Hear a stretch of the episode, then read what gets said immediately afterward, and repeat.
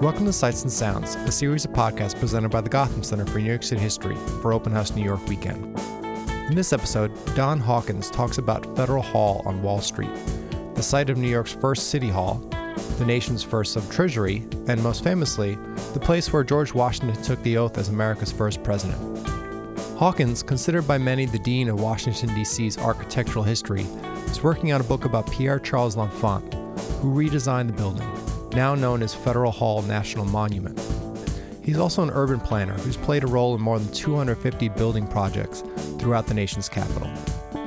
For more podcasts like this and for more Gotham Center programming, visit us at gothamcenter.org and sign up to our mailing list. Thanks for listening. Federal Hall. It's a building that no longer exists, but its memory is worth evoking because it was where the present government of the United States was created 230 years ago.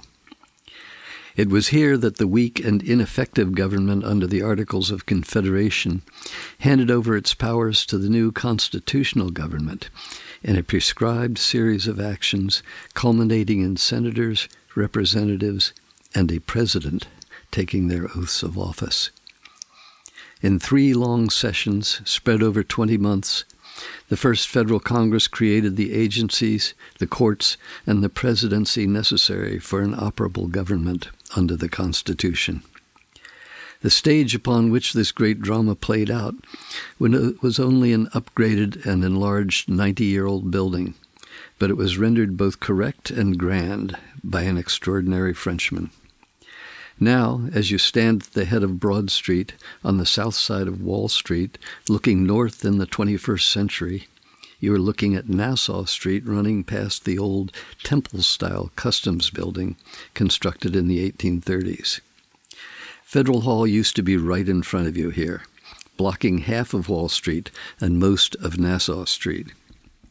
Federal Hall was about the same width as the present Customs House but its front was centered on Broad Street for greatest visual effect as you came up the hill. This is where, 36 years after taking New Amsterdam from the Dutch, the British government had constructed a city hall for New York back in 1700. It was placed with its back to the old wall that had defined the north edge of the settlement for many years. As Wall Street was developed, the houses on its north side were set back about 20 feet from the front of City Hall, contributing to its dominance of the neighborhood. The building was two stories high and had a hipped roof. It had a seven bay front, two windows, then three arches, then two windows. The three arches at the center and the second floor they supported were set back 12 feet from the faces of the flanking wings, both front and back, making a dumbbell shaped plan. The central space on the first floor, reached through the arcades, was a continuation of the public space of the street. The city's Common Council met in a 30 by 40 foot chamber on the second floor above this open space. It was an all purpose civic building where, along with the Common Council, the colonial court sat, citizens gathered to express their views, a library was established, and it was where the city's fire engines were kept on the first floor, while criminals and debtors were kept in the attic. By the 1760s, the building's condition began to require a lot of maintenance work, so the Common Council decided to do some major repairs in one campaign. Then they began to expand and upgrade the project, calling for sheets of copper from England for the new roof that they then decided to raise in order to add a third story to the building. They screened the recesses at front and rear with rows of four columns at each story and a central arch above in the new attic story. New second floor balconies were supported by the colonnades. After Parliament passed the Stamp Act in 1764, it was in this dressed up City Hall that the very first Assembly of Representatives of the colonies was convened for the purpose of resisting parliamentary rule. The Stamp Act Congress was the first of the many reactions to perceived oppressions by Parliament over the ten years leading up to the battles at Lexington and Concord that opened the Revolutionary War. The gathering set a pattern followed by the colonies and then the states up to and through the Revolution and the creation of the government under the Constitution. Representatives seeking practical levels of agreement and cooperation. This first one overreached. The attendees decided upon a strategy of non importation, but not all of their constituents were enthusiastic about the difficulties that entailed. And the first attempt at resistance to the mother country's government petered out when several colonies refused to participate in it. New York City Hall became the region's center of increasingly frequent protest meetings and activities, and at times it was its armory. The Revolutionary War was a longer and more trying experience in New York than any other American city, due to its role as British headquarters, its extended period of enemy occupation, its two major fires, and the exile of many of its patriotic citizens. City Hall was outside the broad swaths of destruction of both fires. The building served the British as a jail for captured American officers for some time, apparently the least vile of the many buildings and vessels given over to that function for the duration of the war. Nathan Hale spent part of his time as a prisoner in City Hall jail before being hanged for spying by the British. If he actually said, I regret that I have but one life to give for my country, he composed the statement in New York City Hall. The Continental Congress, under the Articles of Confederation, met in half a dozen towns and cities during the Revolution. After the peace, the Congress moved at the invitation of the Common Council from its extremely undersized and inconvenient residence in Trenton, New Jersey, to convene at New York's City Hall. From 1785 to 1788, it shared City Hall with the Common Council and the library and the fire engines. The stocks, the pillory, the leg irons, the manacles, the iron cage, and other devices connected with law enforcement in the 18th century had been part of the equipment of City Hall Jail from its earliest days, but they were all relocated to the main jail a mile north when Congress moved in. From 1785 to 1788, the period when the inadequacies of the Articles of Confederation became increasingly problematic, the Congress met sporadically, sometimes lacking a quorum, rarely passing a law, always aware of its weakness and often reminded of its failures. When the Convention of State Representatives in Philadelphia produced a constitution in 1787, the old Congress that had no hand in creating it set about planning to implement it. That was a challenge they accepted without hesitation permanent seat of government, a minimalist description, was the term used in discussing where Congress would ultimately sit. But a temporary seat was needed until it made a decision on the permanent seat. That was a sticking point. During the war, the permanent location of the government had often been discussed in Congress with neither urgency nor resolution, but now a decision became critical because the process of changing governments required that they fix upon a particular place and convene there at a particular time. New Yorkers felt they had the advantage in the competition for a capital because of Congress's current residence in City Hall. But the potential advantages of a city's playing host to the federal government were also recognized by other cities and states, and the competition for the honor became fierce. The Common Council had offered the permanent use of its City Hall to the Constitutional Congress, but it was the Continental Congress that had to decide, and they put off until they had almost run out of time to repair and enlarge the building before the new Congress convened in it by March 4th, 1789. Finally, in September of 1788, the old Congress made the decision, allowing only six months for modifying and enlarging the building. That was an extremely tight schedule for the completion of a major construction project that would require an experienced designer and manager to apply every possible skill to accomplish.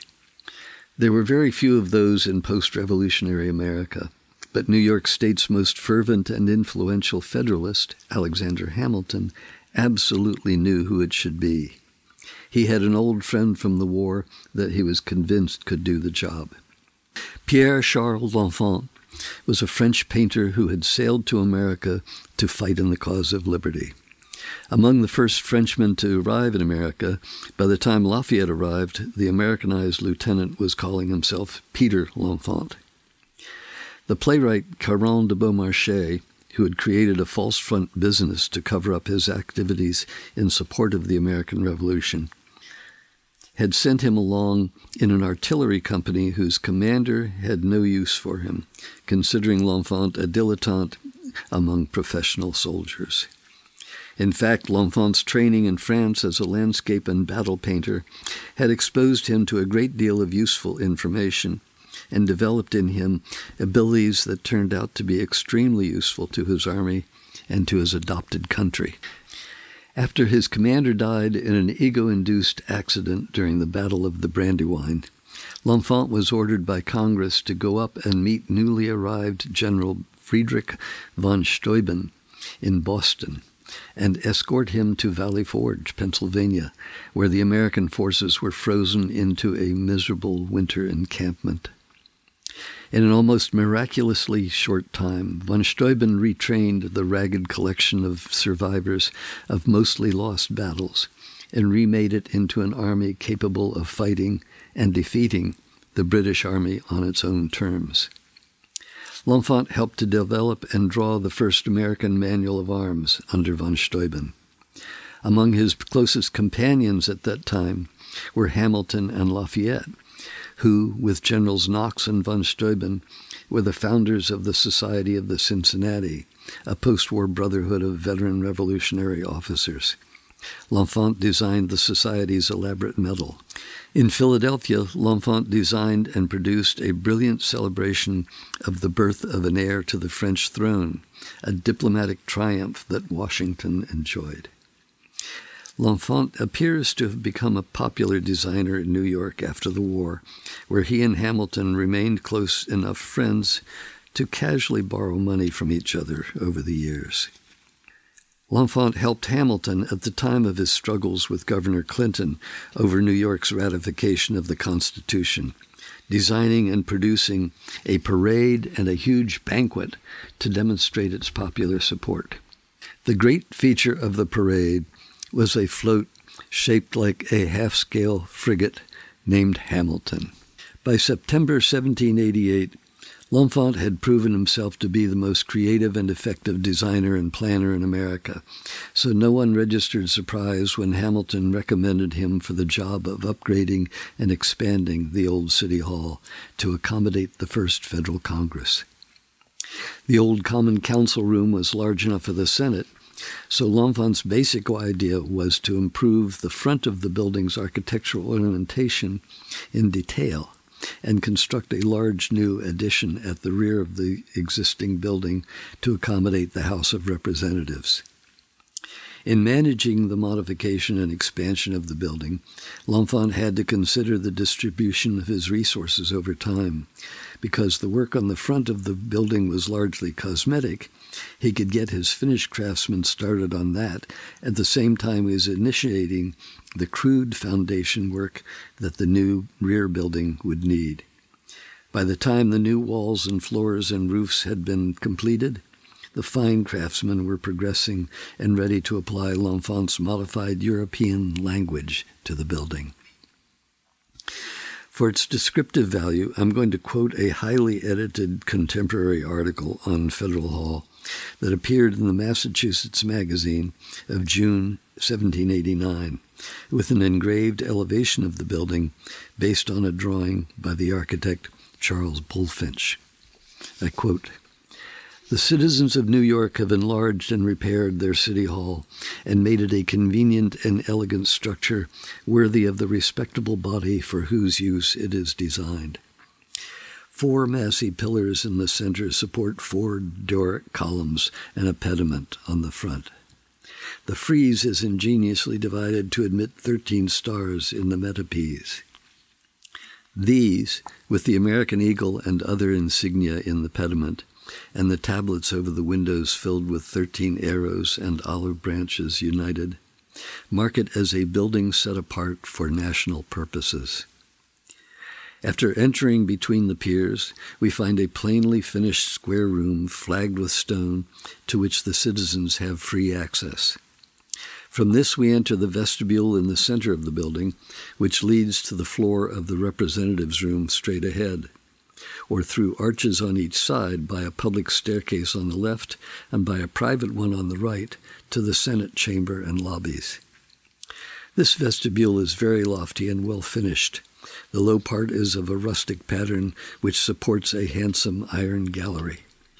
The upper half is in a lighter style and is finished with a skylight of about 12 by 18 feet, which is decorated with a profusion of ornament in the richest taste. Passing into the representatives' room, we find a spacious and elegant apartment, 61 feet deep, 58 wide, and 46 feet high. This room is of an octangular form. The windows are large and placed 16 feet from the floor. All below them is finished with plain wainscot and four fireplaces. Above these, a number of Ionic columns and pilasters, with their proper entablature, are very judiciously disposed and give great elegance. In the panels between the big windows, trophies are carved, and the letters U.S. in a cipher surrounded with laurel. The speaker's chair is opposite the great door and raised by several steps. The chairs for the members are ranged semicircularly in two rows in front of the speaker. Each member has his separate chair and desk. There are two galleries which front the speaker. That below projects 15 feet. The upper one is not so large and is intended to be at the disposal of the members for accommodation of their friends. Besides these galleries, there is a space on the floor confined by a bar where the public are admitted. The curtains and chairs in this room are of light blue damask. It is intended to place a Statue of Liberty over the Speaker's chair and trophies above each mantelpiece. After ascending the stairs on the left of the vestibule, we reach a lobby 19 by 48 feet, finished with Tuscan pilasters. This communicates with the iron gallery before mentioned and leads at one end to the galleries of the representatives' room and at the other to an anteroom to the Senate. The Senate chamber itself is 40 feet long, 30 feet wide, and 20 high, with an arched ceiling. It is decorated with pilasters, etc., which are not of any regular order. The proportions are light and graceful. The capitals are of a fanciful kind, the invention of Major L'Enfant. The Senate chamber has three windows in front, opening onto a gallery 12 feet deep, guarded with an elegant iron railing. In this gallery, our illustrious president, attended by the Senate and House of Representatives, took his oath of office in the face of heaven and in presence of a large concourse of people. We cannot close our description without observing that great praise is due to Major L'Enfant, the architect who has so accommodated the additions to the old parts and so judiciously altered what he saw wrong, that he has produced a building uniform and consistent throughout, and has added to great elegance every convenience that could be desired.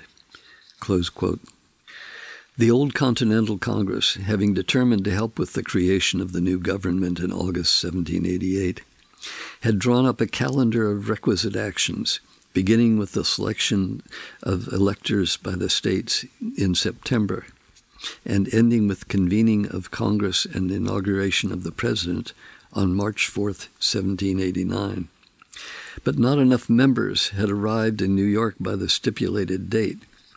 There was considerable apprehension among the first arriving representatives and senators that they may never achieve a quorum, and so never create a government. Not until six weeks later, in, on April 6th, did the Senate achieve a quorum so that it could open and count the votes of the electors. And only then could it send messengers to George Washington in Virginia and John Adams in Massachusetts to request their presence in New York to lead the government that they were about to make. In the small scale environment of Manhattan's narrow streets, the City Hall would have dominated the locale from its earliest construction. And then its effect would have been enhanced by the addition of its third story at mid century.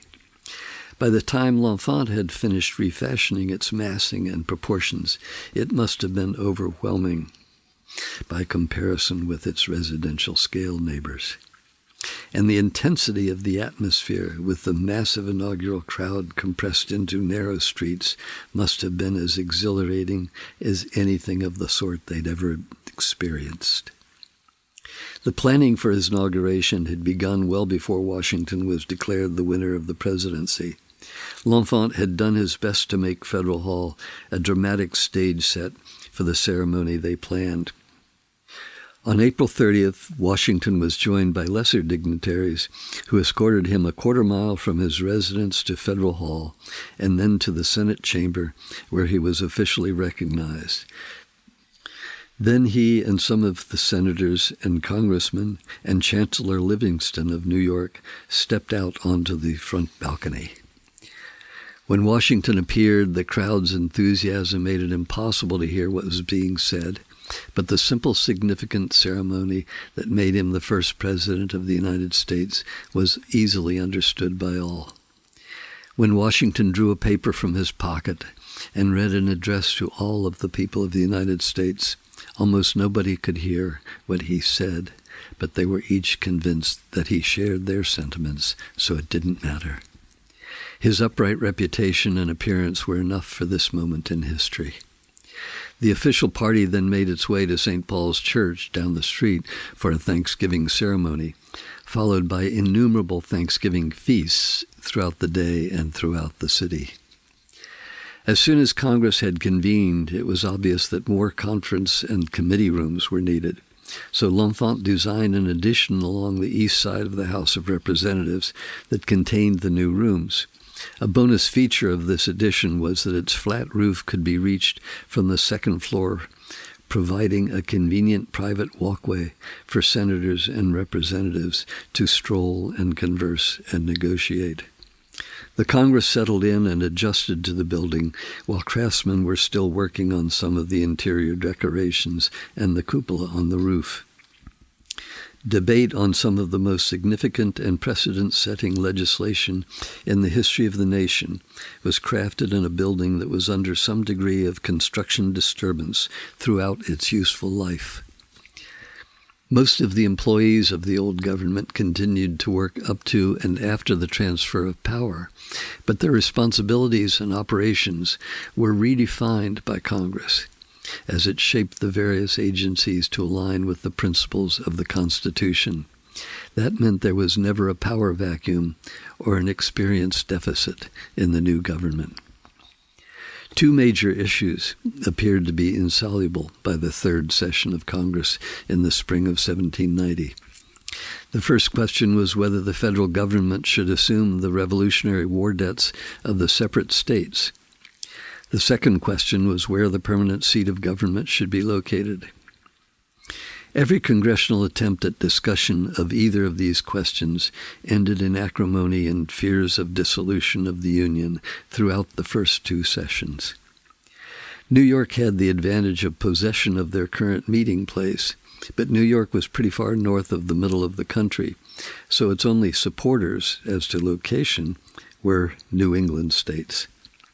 Finally, Hamilton, Jefferson, and Madison worked out a trade off because they recognized that there was a potential balance of forces in the two issues. The northern states had generally accrued higher levels of debt during the war, so they were in favor of assumption. The southern states didn't want to help pay northern debts, and they didn't want the capital to be too far north of them. The Grand Compromise of 1790 gave Assumption to the northern states and a capital on the Potomac River to the southern states. Congress adjourned in New York in August 1790 to reconvene in Philadelphia in December, where it would reside for 10 years while a new permanent seat of government was being constructed near Georgetown, Maryland. The government would then relocate for the final time to the city that became Washington, D.C. on December 1st, 1800. That meant that Federal Hall would lose its major tenant, the United States government. The city fathers of New York had gambled that the money invested in Federal Hall would reap benefits for the city for years to come. Now the cost of the building for the federal benefit had risen to five times its original budget, $65,000, with 13,000 still outstanding. The federal government had never taken responsibility for any aspect of the building they had used for two years and were now abandoning. Under pressure to pay its debts, the Common Council authorized a lottery to raise funds for paying off that final $13,000 debt. A humiliating expedient compared with the expectations of only a few years earlier. Forsaken by the tenant for whom it had been built, the oversized City Hall reabsorbed the Common Council and all its former tenants except the jail but it was much too large for any, even theatrical uses that were found for it. Within a few years of its alteration, Federal Hall began to show signs of instability. Its cupola was pretty unsubstantial and may have been too heavy for the roof. Or the old problem of a leaky roof may have rotted the substructure away. In any case, the birthplace of our national government was a ruinous hulk before it was 20 years old. The city sold the building for scrap in 1812 to clear the lot. L'Enfant had been offered a city lot as payment for his work on Federal Hall. He disdained the insultingly inadequate payment, but accepted a low cash payment when he was heavily in debt many years later. Federal Hall was at the center of one of the most significant events in world history. It served its purpose for two years, housing Congress as it shaped itself and the other institutions and processes that underlie the success of the United States. Then it went out of existence when that had been accomplished. Thanks for listening to this episode of Sights and Sounds. Be sure to check out the rest of our podcasts at gothamcenter.org and sign up to our mailing list to find out about other programming here at the Gotham Center for New York City History.